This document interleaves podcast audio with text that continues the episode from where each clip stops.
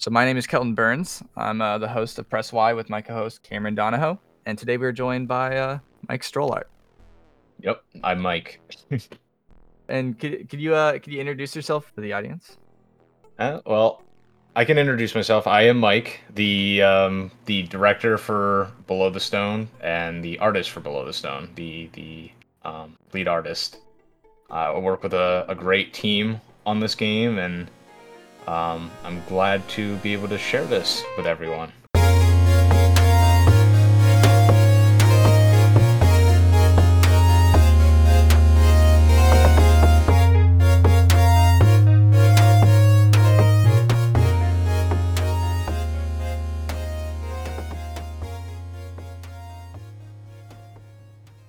Yeah, thank you so much for coming on the show with us. Uh, how how we met Mike is we met him at the mix uh, at PAX, and his game caught my eye, and it, it looks it just looked really cool. Um, and I kind of overheard a conversation taking place that was really interesting. Uh, and so yeah, I'm, I'm really stoked to have you on the on on Press Why.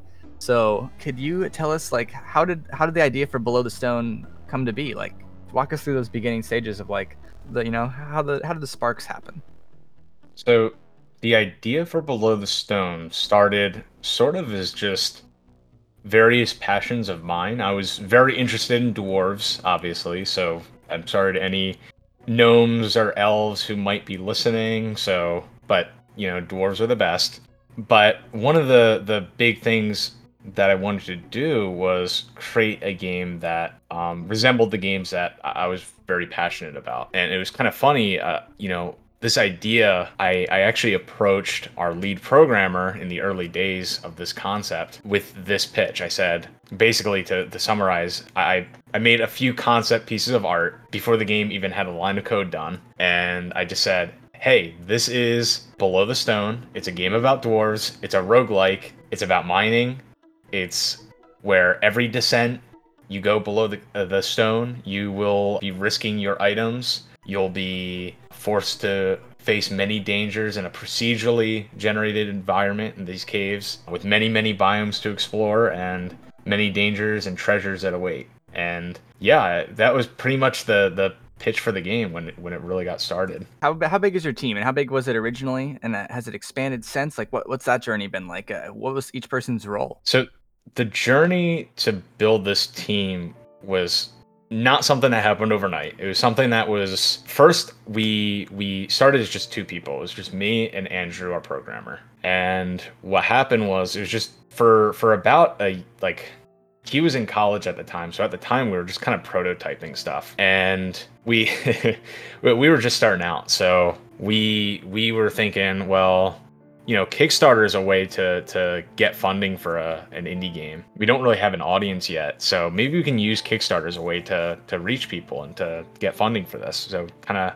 two birds with one stone. And we were thinking, well, this mu- this this game's very quiet right now. We need some music. So I ended up um, reaching out to a few people. I sent messages on various discords and various channels and servers where people would promote their games and I would ask like I basically said like hey we're looking for a musician and we're interested in hiring somebody and then I got the wave of messages from people and for anybody who's a music inclined person trying to get into the industry this this is what you wouldn't want to do. We actually had people just kind of messaging us a copy paste message. It was just like, "Oh, here's my SoundCloud.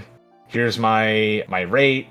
Here's the previous tracks I've done. Uh, hope you get back to me." Bunch of copy paste messages like that, and they kind of have to do that because you know there, there's so many messages you have to send out and there's so much competition that they, they're kind of forced to do that right but there was one person who had a very interesting response i had a message from someone named karam who ended up actually interested in the game. He said, Well, tell me more about it. I, I love this game. I want to know more. And then we talked for like an hour about what the game was. And then he told me, Well, I'm a musician and I'm very interested in being involved in something like this. And, you know, I always tell this part, I, I say, um, you know, there, there are two things he could have been doing to me. He could have been completely lying to me and just making this up, like pretending to be interested in the game to get the job. Or he actually meant it and he was very interested in the game and he'd be the perfect fit. And I thought to myself, well, even if he was faking me, he put in way more effort than anybody else. So yeah, I was like, all right, well, you know, he's the perfect fit no matter what. So then we ended up hiring him, had him do a few tracks. We just paid him out of pocket, me and Andrew, and then we ended up making a trailer for the game. And later on, we ended up hiring some new developers that are currently on the team. We have Dean, our new programmer, Eric, another programmer who's helped us add controller support for that mixed convention we were at, Matt, our new artist who's been helping out a lot on the team. And yeah, it's just the team has grown more and more and more as time went on, and now we're here. So, in the development process, like, so how long, how, how many, how many years has uh, the game been in development? So the game has been in development for about three and a half years now.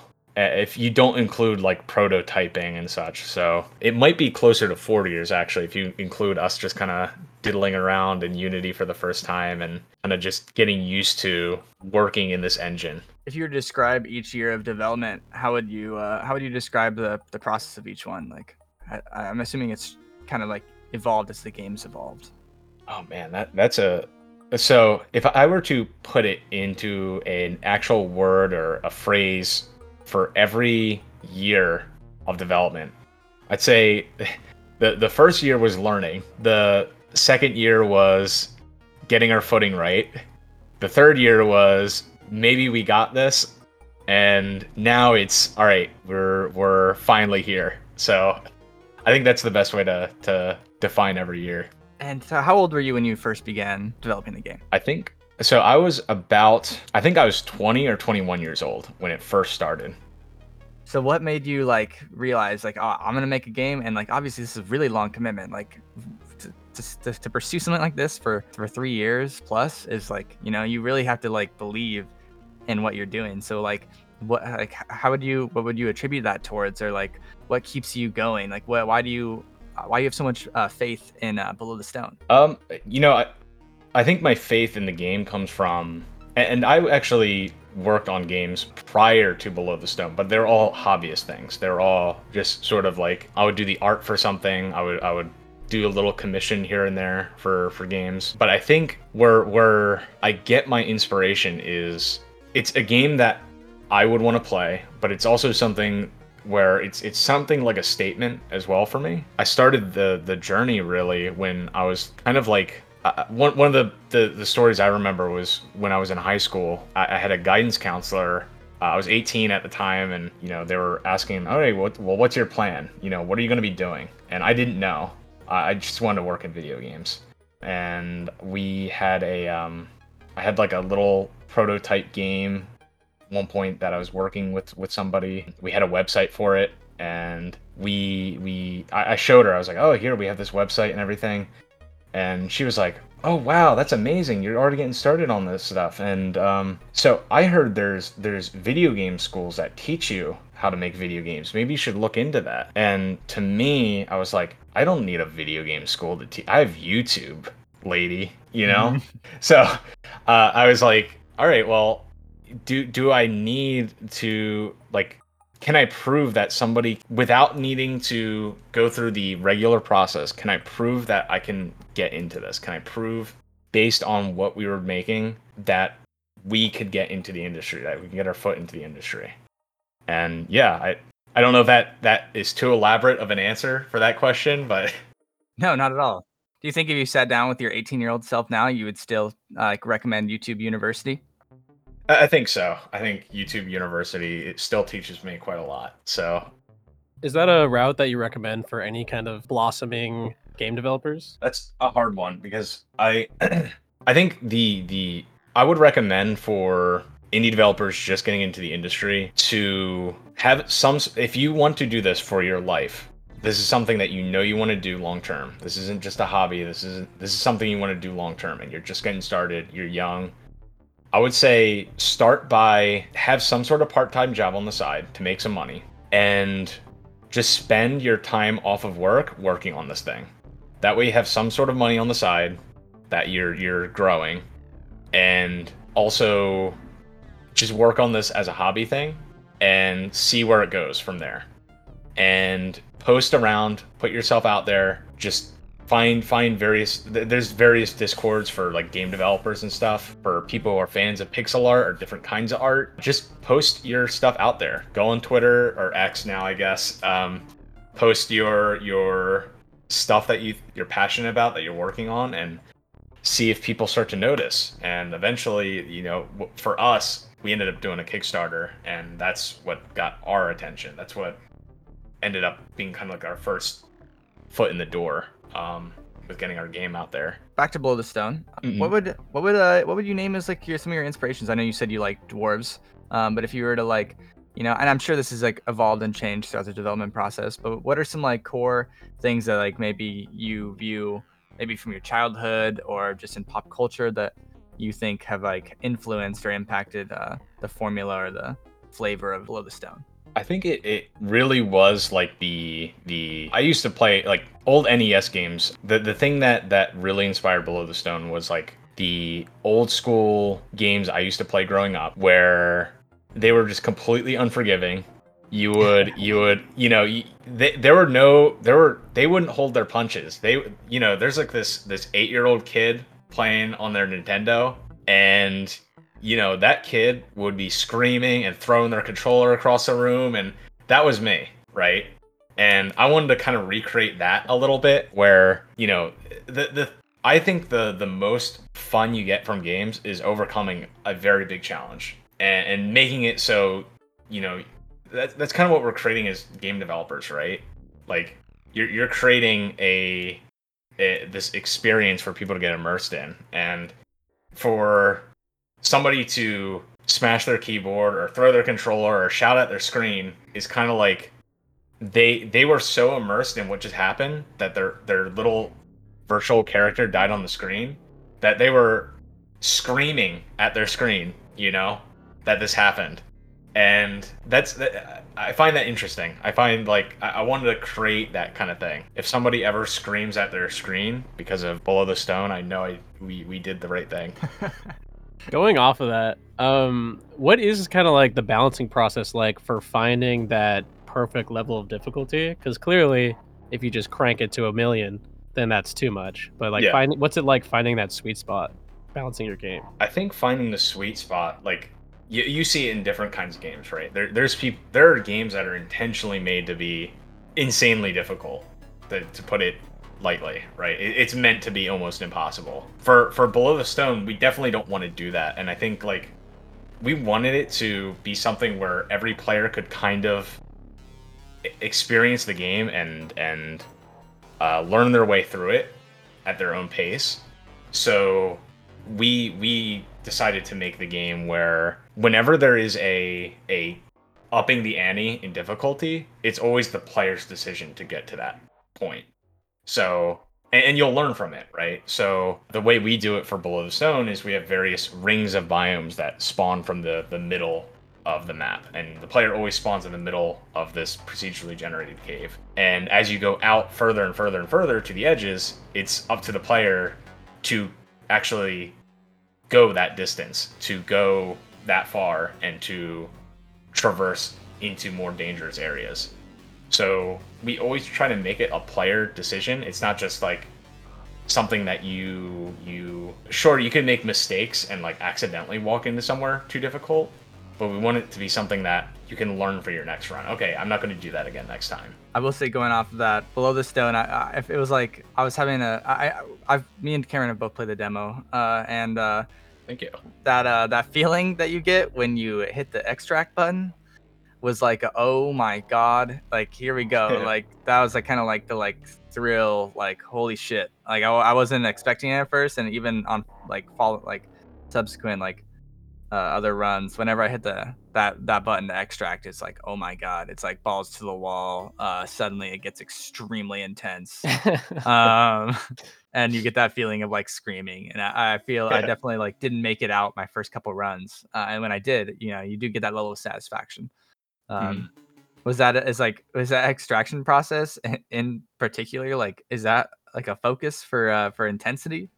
I think it's important that we have some sort of like adrenaline rush at the end of any run. Now, I think right now the adrenaline rush is maybe a 10 when we went to be like an 8 like an 8 or 7 right? So i think we're we're going to for our next demo that we're going to be launching for next fest we're going to be addressing that. But we, we want it to be where every time you're completing one of these runs it's going to be a it's going to be this challenge to get out we we always want to remind the player that like hey this isn't going to just be given to you for free you're not just going to get out for free the idea is there's always going to be some challenge that you have to face prior to escaping. Yeah, I think that's that's the best way to put it. Yeah, I mean, it definitely. I like. I, I'm I'm scared when I hit the extract button. I'm like, all right, I better make sure I'm full health and I have like some consumables ready because it's about Yeah. to like shit's about to hit the fan. Yeah, yeah. But yeah, definitely get that uh level of difficulty in there during the development process of the game. What were uh what, what's been some of your favorite moments where you're like you've seen things click together in some way where it's like oh wow like this is really magical to see you know this music paired with like this level or this sound effect paired with like this action like has there any been any big milestones that you think back on and you're like uh they stand out to you I think the biggest milestones that stuck out to me were uh, to one one I can name off the top of my head. It was I learned a lot of indie studios don't play test very often, or they kind of just wing it. And I would I would I made it a goal to play test very often with people, and I, I would do like a public sign up for our our play testing, and the play test would literally be me. I would sit in a call with somebody. I would I would schedule out an hour or an hour and a half, and I'd say like, all right, I want you to share your screen. I want you to just play the game and tell me how you feel as you're playing it. And I remember doing this play test before we launched our demo, and somebody said I would ask a few questions at the end. And I remember saying, "Hey, uh, so our hour's running up," and the person was like, "Wait, we did an hour? It felt like 15 minutes." And I was like, "All right, that's a good thing, you know, like."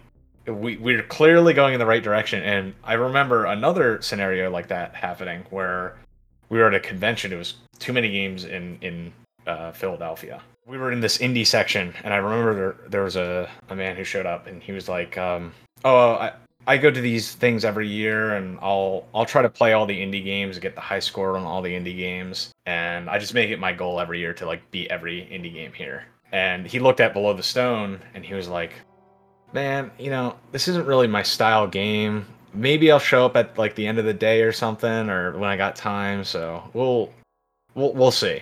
I was like, all right, cool. I appreciate you stopping by. I hope you enjoy the show. And then um, he comes by, and he sits down. Like it's it's probably like 4 p.m. or so, and he starts playing.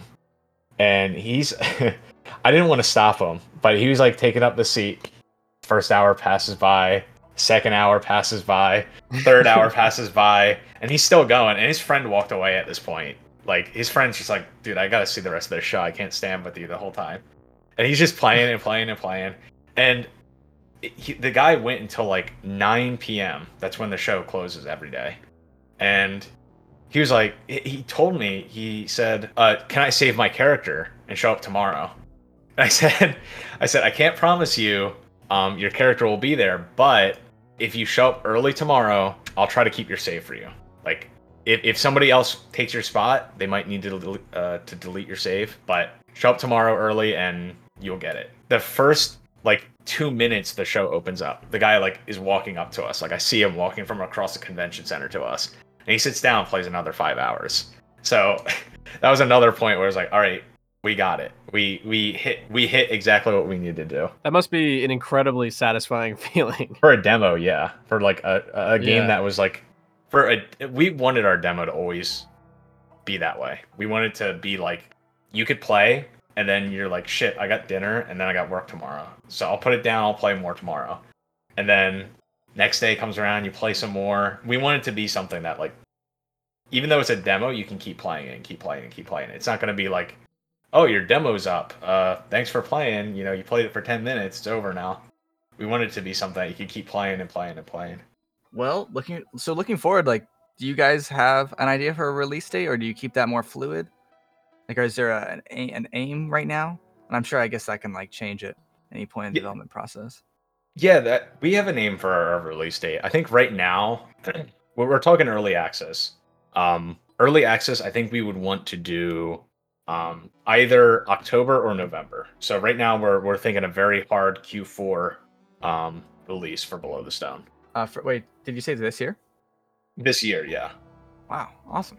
So I guess like uh, my last question I'd love to ask is uh, what what do you want gamers to take away from uh, their experience with Below the Stone? So I think the experience I want people to step away with is this game is meant to be challenging. It's meant to be difficult, but it's all the things that we grew up on and we we want to kind of recreate an experience that we felt as kids growing up on games with this game.